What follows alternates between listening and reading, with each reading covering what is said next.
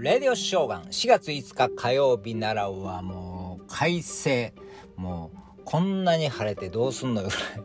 めちゃめちゃいい天気でですね。気温もぐんぐん上がってます。もうほんまこのまま夏に突っ走りそうなぐらいですね、えー、昨日は関東の方はもうめちゃめちゃ寒かったのにね。急に今日から暑いでしょ。気をつけてくださいよ体調にはね。えー、そんな暑い日になってきてますけれども今日はね24節気の生命。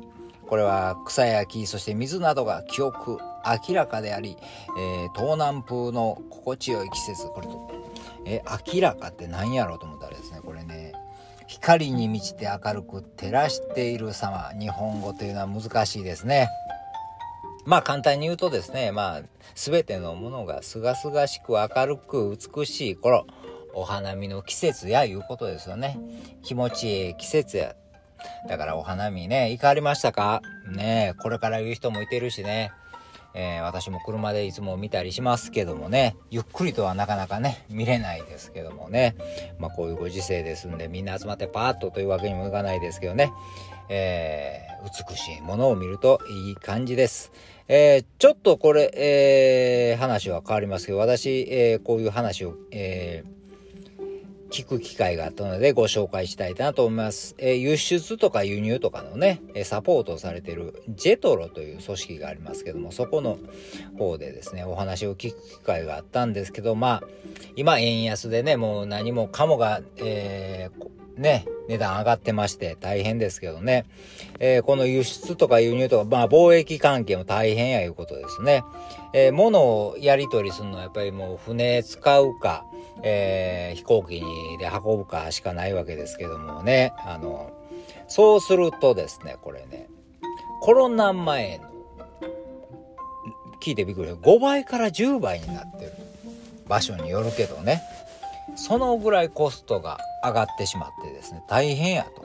うん、だから今、貿易関係の人は大変やなと思ってね。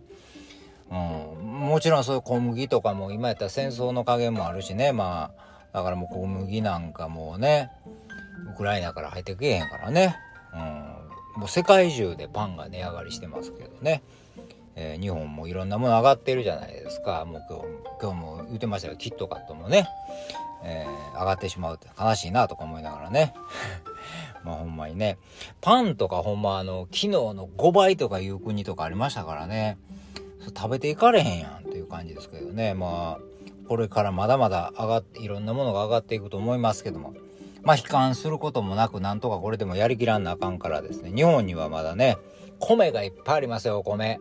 おにぎり食べましょうよ。ごご飯を食べましょう。それにね近海に魚もいっぱいね漁師さん取ってくれやるし野菜も農家さんが作ってくれやるから国産でしばらくは国産でなんとか乗り切ろうじゃありませんかと。いやずっとって言ってないですよ。まあそれはもうね平和な世の中になってだんだんこう落ち着いてきたらいろんなものがまあ世界中から入ってくるようになりますからね。